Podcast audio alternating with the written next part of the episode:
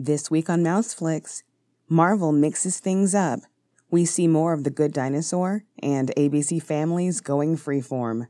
So silence your cell phones and settle in. You're listening to episode 11 of the Mouseflix podcast.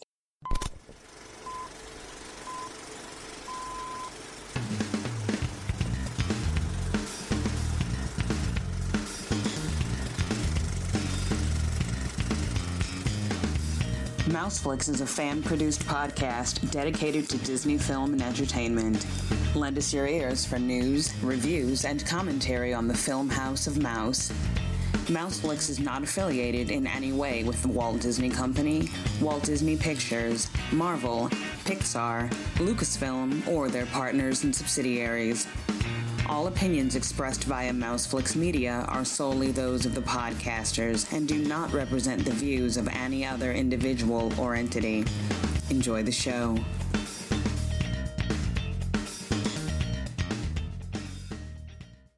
Hello, hello. Welcome to Mouseflix. I'm Kristen DiBiase. I told you a few weeks ago about a service that I use called The Skim. I get a newsletter every morning at about 6 a.m. that takes me less than five minutes to read it gives me all the information I need to know about what's going on in the world, and it's pretty funny too at the same time. Think it sounds like something you might want to try? Check out the links on the show page and you'll see where to go. So, let's talk Mickey and the movies.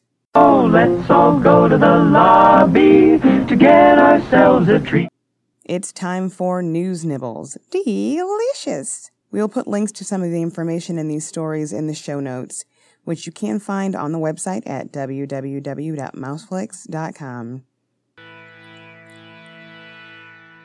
There's quite the buzz going around Marvel Studios. Kevin Feige and the gang just announced some big news. Phase 3 of the cinematic universe is getting a shakeup. No doubt because of the film's huge success this summer, Ant Man is getting a sequel faster than we expected. Paul Rudd and Evangeline Lilly are returning in their roles as Scott Lang and Hope Van Dyne on July 6, 2018, in Marvel's Ant Man and the Wasp. We already knew something was going to happen when we saw Hope being set up as the new Wasp at the end of Ant Man, but nobody thought it would be this soon. After Ant Man earned 409 million worldwide, though, it looks like Marvel thinks our pair of insect friends are worth doing a little rearranging. Ant Man's second adventure is causing a couple of other films to shift their dates. Marvel's Black Panther, which had the release date that Ant Man has now taken, will be moved up to February 16, 2018, and Marvel's Captain Marvel is being bumped down to March 8, 2019. The remaining Phase 3 films include Captain America Civil War on May 6, 2016, Doctor Strange on November 4, 2016, Guardians of the Galaxy Volume 2 on May 5, 2017, the Spider Man film that has no name on July 28, 2017, Thor Ragnarok on November 3, 2017, Avengers Infinity War Part 1 on May 4, 2018, and Avengers Infinity War Part 2 on May 3, 2019. Don't worry about trying to remember them all, they'll all be in the show notes. If that weren't enough, Marvel has also announced dates in 2020 for three of its Phase 4 films. May 1st, July 10th, and November 6th. No corresponding properties have been announced at this time. One film we thought we'd see but just might not is Inhumans. It was on the Marvel schedule for release on July 12, 2019, but rumors out of New York Comic Con are swirling that it might be dropped completely. There's always been a question about where and how exactly the Inhumans would fit among the rest of the cinematic universe properties, particularly in light of its importance to the storyline in Agents of S.H.I.E.L.D. on the TV side of Marvel. Is this a backyard brawl between Kevin Feige and Marvel's CEO, his former boss, Ike Perlmutter? Ooh. There aren't many details to report, but sources are saying that English actress Gugu Mbatha-Raw has been cast as a female lead in Star Wars Episode 8. The actress is most well known for her role as Dido Elizabeth Belle, but was also recently in the movie Beyond the Lights. This Christmas, she'll star opposite Will Smith in the NFL film Concussion. Disney has found its Moana, 14 year old Auli'i Cravalho, a native Hawaiian, has been chosen to voice the character of the Polynesian Disney princess.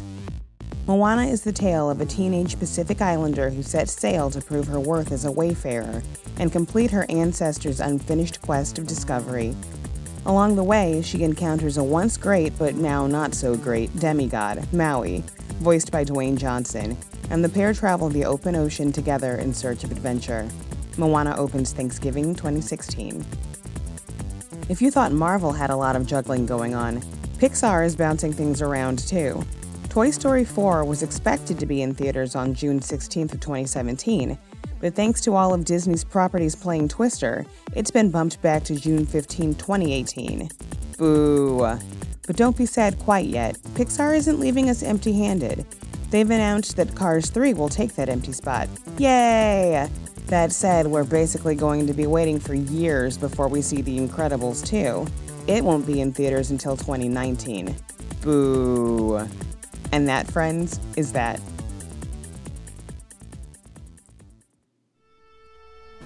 And now, our feature presentation.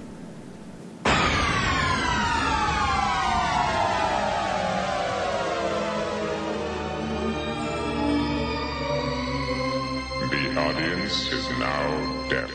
Vulture has reported that Disney is changing ABC Family's name to a network called Freeform. The name change will go into effect at the start of 2016. The renovation is part of a wholesale revamp of the channel's brand. ABC Family was one of the first cable channels to target millennials, and two of their biggest hits in that demographic are the shows Pretty Little Liars and The Fosters, which will stay and be joined by even more original programming. The programming will still appeal to millennials, but the target audience for Freeform is actually a group that ABC is calling Becomers which is a demo that includes younger millennials and high schoolers who are more fluid in spirit and are embarking on adventurous times in their lives. A press release describes the group as navigating the wonderful, fun, exciting, and scary time in life when you experience the most firsts first car, first apartment, first job, first love, first heartbreak, all the firsts that exist between who they are and who they want to become. Regardless of what the new name is, this was a long time coming. They're actually finally wiggling free. They've been trying to do it for years. When Disney bought the network in 2001, it was called the Family Channel. The Family Channel had existing contracts with advertisers and content providers who had significant amounts of money invested and who were staunchly opposed to non family friendly programming, especially one group in particular, the Christian Broadcasting Network. You may know them better as the people who produce the spiritual family values show, The 700 Club. I'm pretty sure that show was already on TV before I was born, and it's still around. It's like that really old person who has a birthday or dies or something, and you see it trending on Twitter, and you're like, for reals? I thought that dude was dead already. Huh. I wonder if this is a lie. And then you go Google it and then go back to whatever it was you were doing before. Anyway, the show's in syndication all over the US, and back in 2001, at the time of Disney's purchase, one of the places it happened to be on was the Family Channel. That show made big dog dollars back then, and they're still making it rain now because old people. CBN threatened to take their money and go bye bye if Disney tried to make any changes to the channel that would stray from the path, and so the buyout had all these contractual obligations tied to it. That's why the channel still sucked for a long time after Disney bought it, and for a period of time had nothing but 700 Club, Andy Griffith, both on his original show and also as Matlock, and other wholesome fare. Despite the constrictions of the buyout, Disney was able to squeak in the name change to ABC Family, and it's been incrementally trying to inch away the programming from that demographic over all the years since. Pretty Little Liars and the other becomer targeting shows were a big push in the right direction once TV itself became less uptight. Once those shows started to get really popular and competitive, Disney was able to get a healthy mass of advertising dollars through a combination of winning over some of the existing advertisers, getting new ones who were already on board with Disney's ideas, and non renewing contracts with others. And now that the name of the channel seems so at odds with their programming, well, heck, sure would make sense to change the channel's name, wouldn't it? I like that they're finally going hardcore into doing what they truly want, completely unfettered, but it did not escape my notice that I am not in this new target audience. I narrowly escaped getting lumped in with millennials. I was that year on the cusp that overlaps both Gen Y and millennials, and I count myself very solidly in Gen Y. First off, I was old enough that the shows that Gen X was watching were on TV, but I was two or three years younger than the ones who were getting hooked. I know who Jordan Catalano is, but I didn't care then and I don't care now. And second, I'm too crotchety about things. You can frequently hear me complaining about these kids today and muttering about how I remember when gas was only 86 cents a gallon. Because it used to be 86 cents a gallon. But regardless of my generation, I think we're all in agreement that I am not a becomer. And so, I would just like to make a plea before things get too far down the road. Please, Freeform, please, please, prettiest of pleases, don't get rid of my beloved holiday romances next year. It just isn't the holidays for me if I can't see things like Holiday in Handcuffs, or 12 Dates of Christmas, or Christmas Cupid, or The Mistletones, or Santa Baby.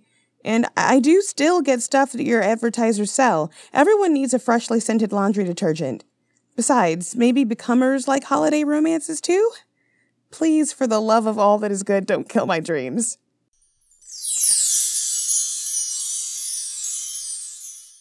The newest trailer for The Good Dinosaur has been released, and I'm getting more and more excited about this film every time I see something about it. The latest trailer shows even more of the landscape, and it introduces us to some of the main characters we'll see interacting with the young dinosaur Arlo and his pet human Spot, including some Tyrannosaurus rexes and a Triceratops. And that actually brings me to just a little FYI. There won't be an episode next week. My very patient and understanding husband and I are off to celebrate our very first anniversary at the happiest place on earth, just in time for Disneyland's Diamond 60th anniversary celebration. We'll be there just in time for when Disney Pixar begins screening sneak peeks of The Good Dinosaur, so we'll make sure to get all the dish. And we'll also say a fond farewell to Aladdin, a musical spectacular, before it gets frozen out. And that's a wrap. Mouseflix is a production of Mouseflix Media and is produced by me, Kristen DiBiase. The Mouseflix podcast theme features music by Jason Shaw of Audionautix.com. To all of you out there in the world or the land, thanks for listening. If you like what we're doing, you can subscribe to the podcast on iTunes, Stitcher, and Podbean. Tell your friends, yell it from the rooftops, and most importantly, please leave us a five star review on iTunes. Comments, questions, or suggestions, email us at mouseflix at gmail.com. Find us on the web at www.mouseflix.com. Like us on Facebook at facebook.com slash mouseflix and tweet us at mouseflixcast on Twitter. We'll talk to you soon, and remember, popcorn's always better with a little pixie dust.